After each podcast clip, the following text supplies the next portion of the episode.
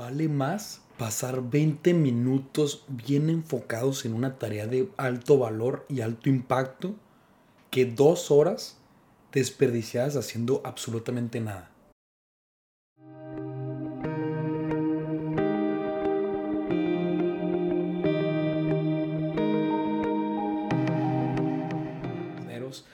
Y la, el episodio pasado hicimos una dinámica en, las que, en la que yo les estaba diciendo, tengo dos temas de los que quiero platicar y vamos a hacer esto en lo que pueden comentar cual quieren escuchar, ¿no? Entonces, por mayoría de votos, es decir, 1 a 0, porque nada más tuvimos un voto, pero bueno, era un experimento, pero ganó el tema del enfoque. Y es un tema que sí quería meterme en él porque lo estaba viviendo mucho, mucho últimamente. Y creo que traía como algunas reflexiones, algunos conceptos y prácticas que te quería compartir. Entonces es por eso que te quiero compartir un poquito acerca de mi punto de vista, de por, más bien de, de cómo percibo yo lo que es el enfoque. De cuáles son aquellas cosas que te pueden robar tu enfoque, esos ladrones de tu concentración. Y también cinco prácticas, consejos que te puedo dar yo que yo aplico para que entonces tú puedas escoger alguno que te sirva, llevarlo a tu vida y poder así combatir estos ladrones que te voy a mencionar.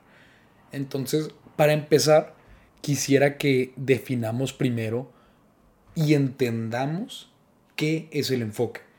A ver, vamos a mover esto. Entonces, quisiera que empezáramos hablando acerca de qué es el enfoque. Entonces, busqué este concepto que me gustó y hablaba acerca de esto. Dice, el enfoque es algo más que la concentración. Es una manera de abordar el trabajo que puede ayudarte a minimizar las distracciones tomar el control de tu tiempo y protegerte del agotamiento. Y lo que te quiero comentar y rescatar de este concepto es esto de que el enfoque es más que solo el hecho de concentrarte.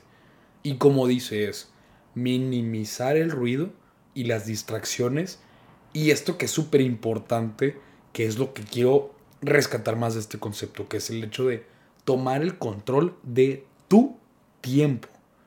Porque el hecho de tener un enfoque claro significa tomar una decisión. Y el concepto de decisión es cortar. Entonces cuando cortas, tomas una cosa sobre la otra. Entonces tú estás decidiendo cortando con una cosa y tomando la otra de hacia cuál quieres dirigir tú tu atención. Hacia dónde quieres dirigir tu esfuerzo hacia dónde quieres dirigir tu energía, tu tiempo, tus recursos, tus habilidades, todo. Hacia, hacia dónde quieres que se vaya. Eso va a ser lo que tu enfoque va a definir. Porque solo y solamente cuando das tu mayor enfoque, tu mayor concentración, tu mayor esfuerzo hacia una sola cosa, hacia una sola actividad, cualquier cosa que sea, por más mínima o grande que le quieras poner la etiqueta, es ahí cuando creas un gran resultado en eso que estás elaborando. Porque no te ha pasado que tienes un día en el que te desconectaste totalmente como del ruido exterior y de las demás personas y de todo, como todo el mundo exterior, digamos, ¿no? Y te quedas trabajando en eso que para ti es importante. Ponle el nombre que tú quieras. Y al final del día te sientes bien y estás orgulloso y estás orgullosa de que hiciste algo por ti, de que avanzaste en aquello que querías avanzar o que incluso creaste algo chingón, que hiciste algo bueno que te llevó entonces a avanzar un pasito más hacia cumplir eso que querías cumplir. Como te dije, puedes ponerle desde algo chiquito para ti hasta algo muy grande. Pero yo creo que eso viene de ese justo periodo de tiempo en el que te permitiste darte tu 100% hacia esa actividad.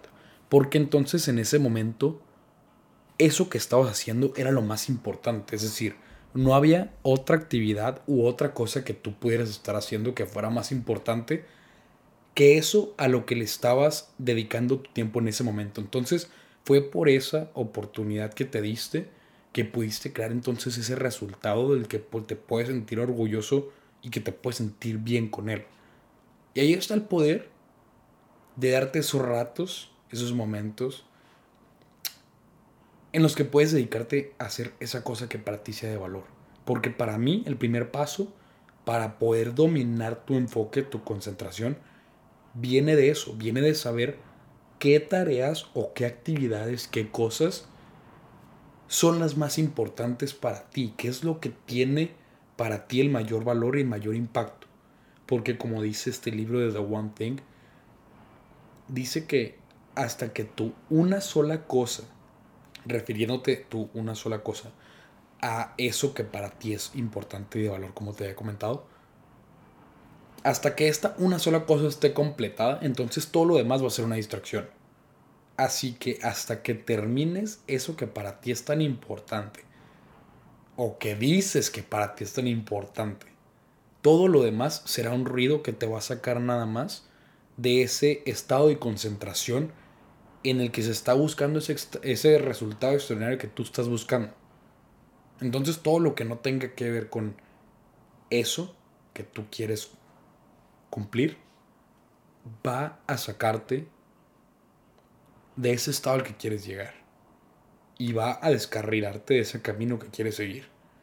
Y eso son distracciones de todo el día, son cosas que van a estar pasando constantemente y el truco está en sí minimizar esas cosas que no puedes hacerlas a un lado completamente, te quiero decir desde ahorita. Yo batallo mucho con poner mis prioridades claras y con poner mis rutinas delante de las otras cosas porque sí es muy fácil que te entre la hueva, que te entre la flojera, que te entre el que te hable un amigo, que vamos a hacer esto y tú ya tenías planeado que ibas a trabajar en algo que para ti era importante, pero tienes que mantenerte firme hacia qué es más importante para ti y hacia qué le quieres dedicar tu enfoque, tu energía, tu esfuerzo.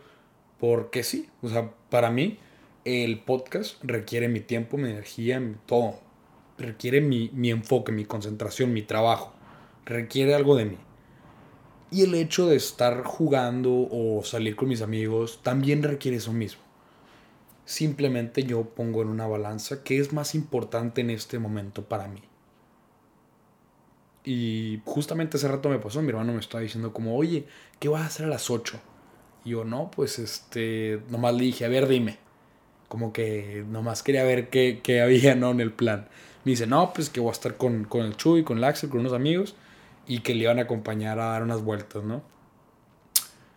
Y en mi mente fue así, ay, o sea, sí quiero ir porque qué a gusto estar ahí cotorreando, pero dije, tú ya tenías una cita contigo de que ibas a grabar el podcast porque es lo más importante porque lo tienes que sacar mañana. Entonces ahí está el saber qué es lo más importante para ti.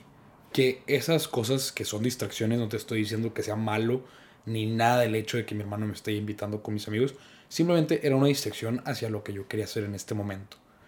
Entonces, el hecho de que tú sepas qué es más importante puedas poner una prioridad es fundamental y creo que el primer paso.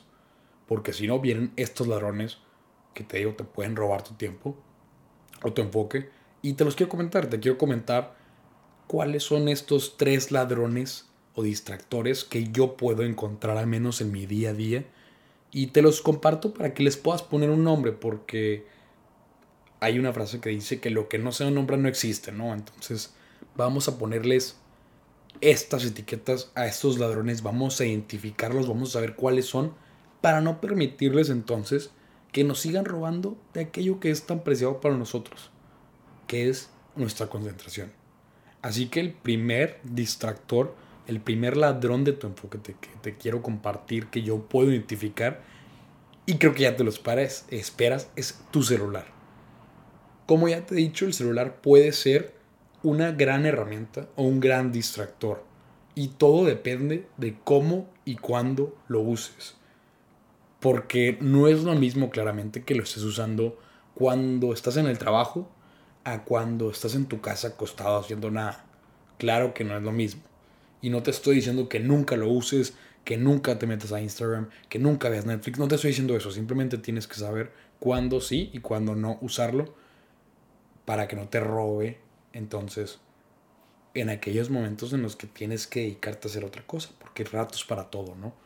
Pero sin duda puede ser un gran impedimento para que logres entrar en ese estado de, yo le llamo como estado de flow, cuando estás acá como produciendo y creando y creativo y que estás como concentrado haciendo lo que estás haciendo, ¿no? Y que empiezas a producir. Entonces el punto es que si constantemente te están llegando mensajes, si constantemente lo estás volteando a ver, que porque te llega una notificación, que porque esto, que lo otro, o a veces ni siquiera tienes notificaciones que tú sepas que te... Al menos a mí me pasa a mí.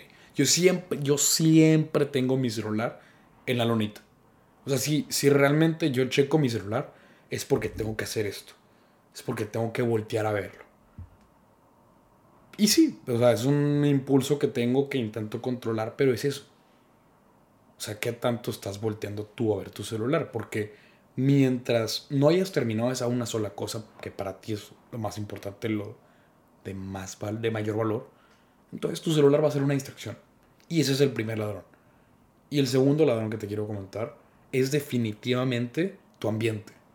Porque tu ambiente va a definir en gran medida qué tanto te puedes concentrar con la tarea que tienes enfrente.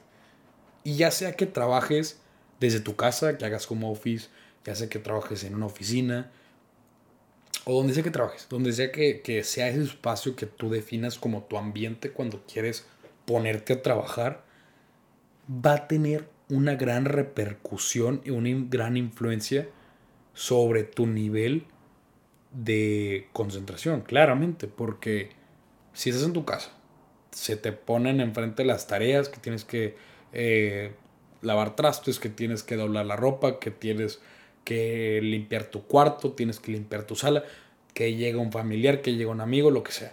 Luego, si estás en la oficina, el hecho de que estás escuchando a los demás en juntas, o que están platicándote, o que llevarían con el cafecito, o que el chisme, que lo que sea. Entonces, como te dije, hay distracciones que no puedes eliminar. O sea, hay distracciones que no puedes de planos deshacerte de ellas, pero sí puedes tú cambiar un poquito para entonces tú adecuarte a minimizar esas distracciones. Y entonces entras en un estado de concentración óptima, por lo tanto puedes empezar a trabajar mejor. Pero ahorita vamos a pasar a las prácticas. Ahorita te quiero comentar nada más acerca de los ladrones. Que el tercero son tus pensamientos. Eres tú mismo. Eres tú mismo. Y no sé si a ti te pasa y no sé si me entiendas con esto, pero mi cabeza está como a mil por hora. Y siempre se me vienen ideas, se me vienen pensamientos. Si no es una cosa, estoy pensando en la otra y estoy creando y estoy acá imaginándome que puedo poner en el podcast y en, los videos y si no que en el trabajo y muchísimas cosas. Y si no son cosas de crear, son cosas que, ay, no hice esto, no metí la ropa a lavar. Luego cuando llegue tengo que eh, ponerme a trabajar en esta. Lo pone el hombre que quieras. Pero siempre tengo algo en la cabeza. Entonces, lógicamente, si tengo una cosa en la cabeza, a la que le estoy dando vueltas, no me va a permitir darle mi 100% a eso que tengo enfrente. Porque voy a estar quitando un poquito de ese espacio mental, va a estar ocupándose con esa otra cosa que tengo ahí rebotando y dando vueltas. Y me pasa mucho que era nada, estoy acá trabajando y estoy bien concentrado. Y se me viene una idea que no quiero que se me olvide y ya me distraigo de lo que estaba haciendo. Y puede que tú pienses, ok, te distrajiste rapidito y luego volviste a lo que estabas haciendo. Pero, ¿realmente volviste a donde estabas cuando te vino esa idea? Porque yo creo que no. Así que hazte consciente de cómo divaga tu mente mientras estás intentando concentrarte. Así que ese es el tercer ladrón del que te quería comentar. Así que los tres son tu celular, que te estén llegando notificaciones, mensajes, o incluso que no, simplemente lo estés volteando a ver, que ya te distrae por ese simple hecho. El segundo es tu ambiente. las personas de las que te rodeas, el mismo lugar en el que te está rodeando, qué tanto te distrae. Y el tercero son tus pensamientos, tus ideas, tú mismo, tú solito, qué tanto te estás distrayendo a ti mismo y ya. Así que esos son los tres distractores o ladrones de los que te quería comentar, que te quería hablar. Y ahora hablemos de cómo tú te puedes proteger por medio de estas prácticas que te digo, a mí me funcionan. Y como a mí me funcionan, te las quiero compartir para que tú puedas agarrar tal vez una o dos o tres o las cinco de manera que tú puedas acomodarlo como a ti te funcione o como se adecue para tu estilo de vida, para lo que tú quieras. Entonces, el primero que te quiero comentar, la primera práctica, es que planees tus actividades por día tus prioridades más bien. Y no me quiero meter mucho en ese tema porque ya hice un episodio justamente de, la planeación en el que lo puedes escuchar y ya ahí tienes más paso a paso cómo puedes planear y demás. Pero el punto es que cuando tú tienes prioridades claras sobre qué es lo que quieres hacer en este tiempo, qué es lo que quiero terminar, qué es lo que quiero tener listo o mínimo avanzar, es el hecho de que si le agendas una hora, dos horas, tres horas, media hora, 20 minutos, lo que sea, tú ya vas a saber que esos 20 minutos, una hora, dos horas, tres horas, lo que sea que el tiempo que le pongas, ya va a ser exclusivamente para esa tarea que tienes enfrente de ti. Entonces, como te dije, todo lo que no tenga que ver con eso, en ese momento va a ser una distracción. Te va a estar robando tu enfoque. Entonces, tú ya vas a poder saber y distinguir de aquello a lo que te tienes que dirigir y a lo que no. Entonces, dentro de ese lapso de tiempo, no va a haber nada más importante que eso a lo que tú ya le planeaste un tiempo. Y esto yo lo llamo time block. Lo, leí en el libro de um, Make Time. Recomendadísimo para las personas que quieran organizar mejor su tiempo, que quieran conocer acerca de esos temas de productividad. Recomendadísimo. Muy bueno. Se llama Make Time, así como haz tiempo. Son dos autores, está muy fácil de leer, está muy práctico. Realmente el libro son prácticas que ellos te comentan. Y eran dos, dos personas que trabajan en Google y eran como productivity freaks que buscaban hacer todo más productivo. Entonces, chula ese libro. Y dan este consejo del time blocking, o sea, que tengas un bloque de tiempo en el que te vas a dedicar a trabajar en cierta cosa y cierta cosa nada más. Así que ahí está el primer consejo.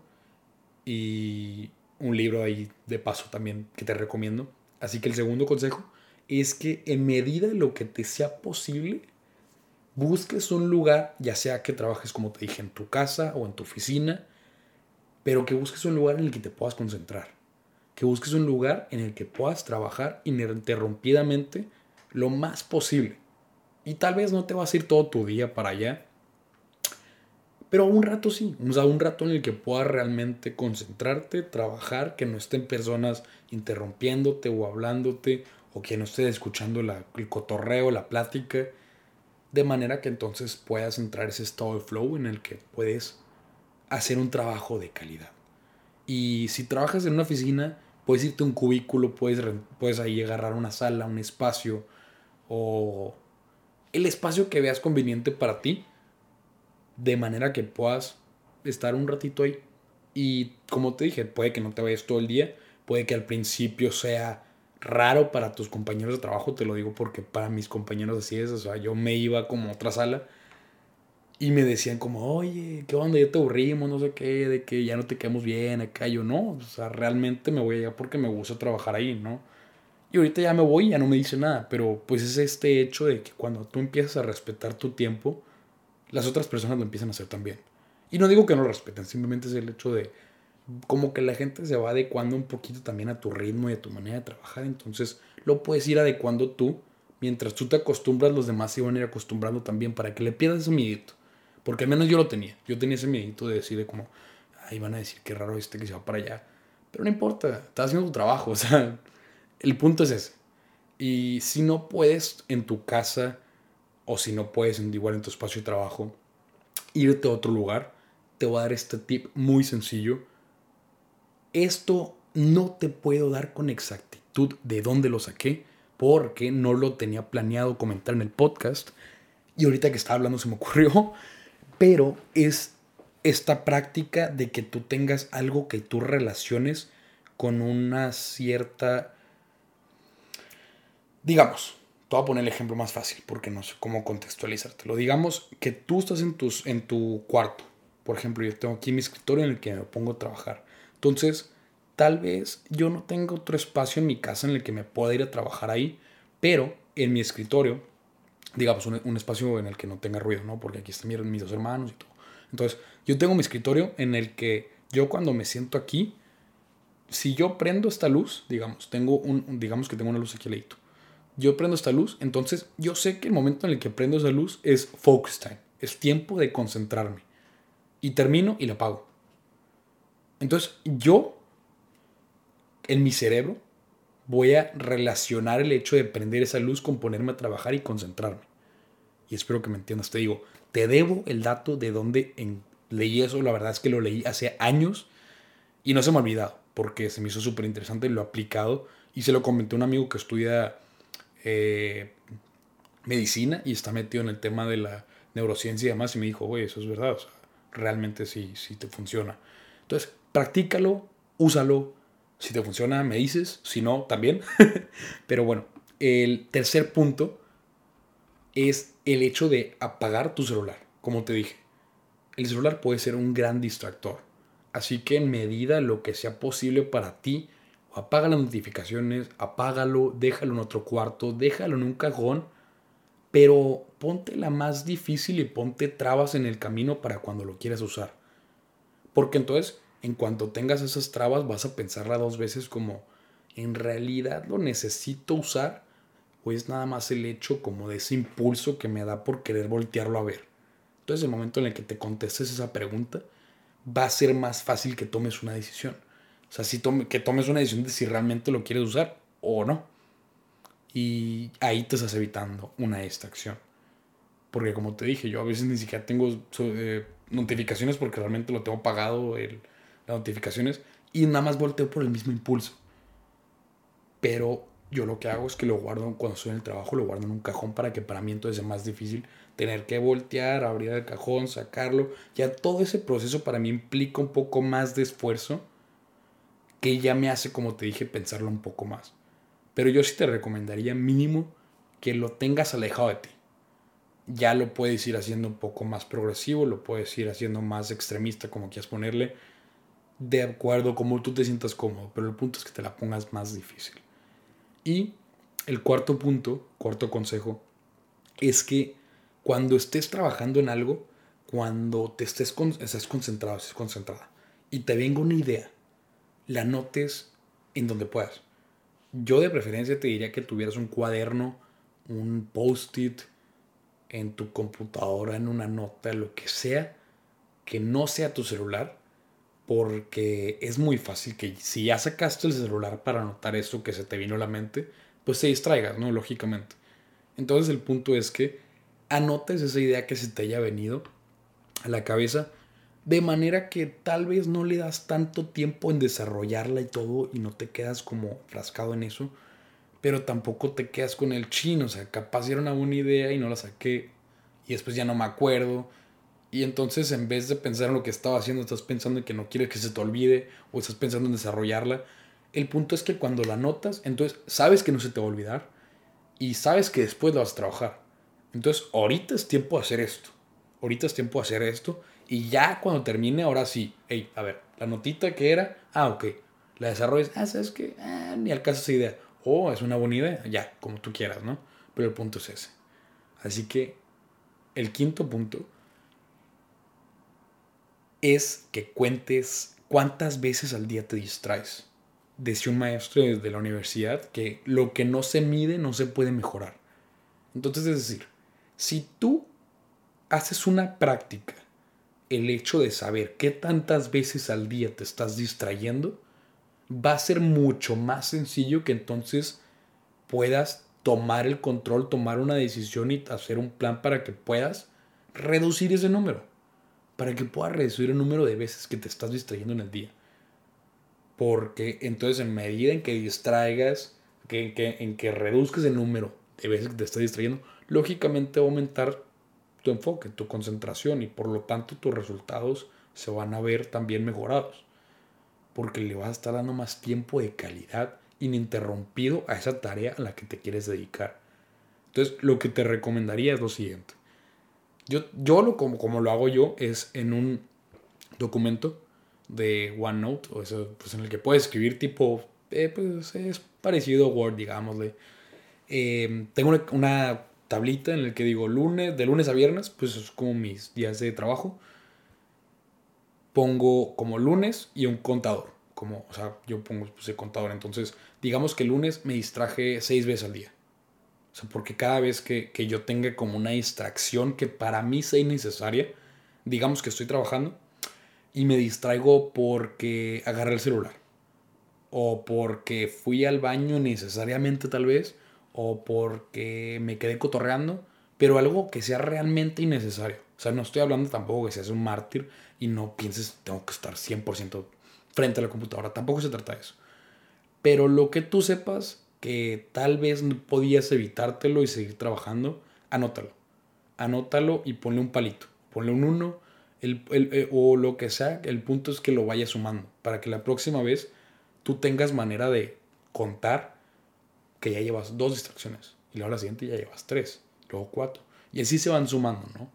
O lo que puede hacer también, esto lo escuché en un, en un curso de productividad justamente que llevé el trabajo. La persona que daba el curso decía que él lo hacía como agarró una, un marble, um, como un jarrón, y le pongo un papelito, o sea, como un papelito adentro. Entonces él va viendo físicamente qué tanto se va llenando el frasquito y qué tanto se está distrayendo, porque lo hace por cada vez que se distrae, ¿no? Tú lo puedes hacer como te funciona, pero el punto es que tengas una referencia física, visual, de qué tanto te estás distrayendo, de manera que también puedas comparar los días anteriores. Porque si tú dices, el lunes me distraje 10 veces, el martes voy por 9, y el miércoles por 8, y el jueves por 6. Y así le vas bajando y tú vas creando tu motivación porque vas viendo físicamente, visualmente, cómo vas avanzando, cómo te distraes menos, estás viendo más resultados en el trabajo. Entonces, es por todos lados ver cómo vas avanzando y cómo va mejorando tu enfoque, tu concentración, tus resultados.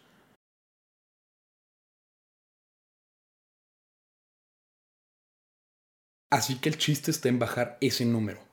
Y haciendo una, una, pequeña recapitulación de los consejos que te quiero dar, es, primero, planea tus actividades, tus prioridades por día para que le puedas dar tu mayor enfoque en ese determinado tiempo. Y recuerda que este episodio en, en el 45, sí, 45, ya hablé un poco acerca de esto, más bien más detalladamente en donde puedes ver paso a paso cómo planear, o al menos cómo es que yo lo hago. Y te dejé también ahí un recurso que creo que te puede servir para que puedas entonces hacer tu planeación semanal. Y el segundo punto es que busques un lugar o lo adecues a ti para que entonces puedas trabajar ahí de manera ininterrumpida y producir esos resultados extraordinarios que tanto buscas. El tercero es que apagues el ruido de tu celular y no lo uses si no es necesario. Porque realmente muchas veces nos distraemos sin necesidad de hacerlo. Y el cuarto es que si estás trabajando en algo y se te viene una idea, simplemente la anotes para que después la puedas desarrollar debidamente y le puedas dar su tiempo. Y así como esa idea se te viene a la cabeza y la anotas, anota tus distracciones diarias para que entonces puedas tener visualmente qué es lo que tienes que mejorar y puedas ir bajando ese número y que sea una competencia contigo. Así que son esos cinco consejos que te puedo dar para que, combatas estos otros ladrones de los que ya hemos hablado anteriormente, que son los ladrones de tu tiempo, de tu enfoque, de tu concentración, que no te permiten desarrollar tu máximo potencial. Porque en medida de que empecemos a dirigir nuestra energía y nuestros esfuerzos hacia aquellas actividades y esas cosas que realmente son de verdadero valor y de alto impacto, es que nosotros vamos a empezar a crear esos resultados que queremos. Y por lo tanto, esa vida que también deseamos. Pero yo creo que todo empieza por redirigir nuestra atención hacia aquello que nos haga crecer y que nos dirige entonces a un camino que nos permita reescribir nuestra historia.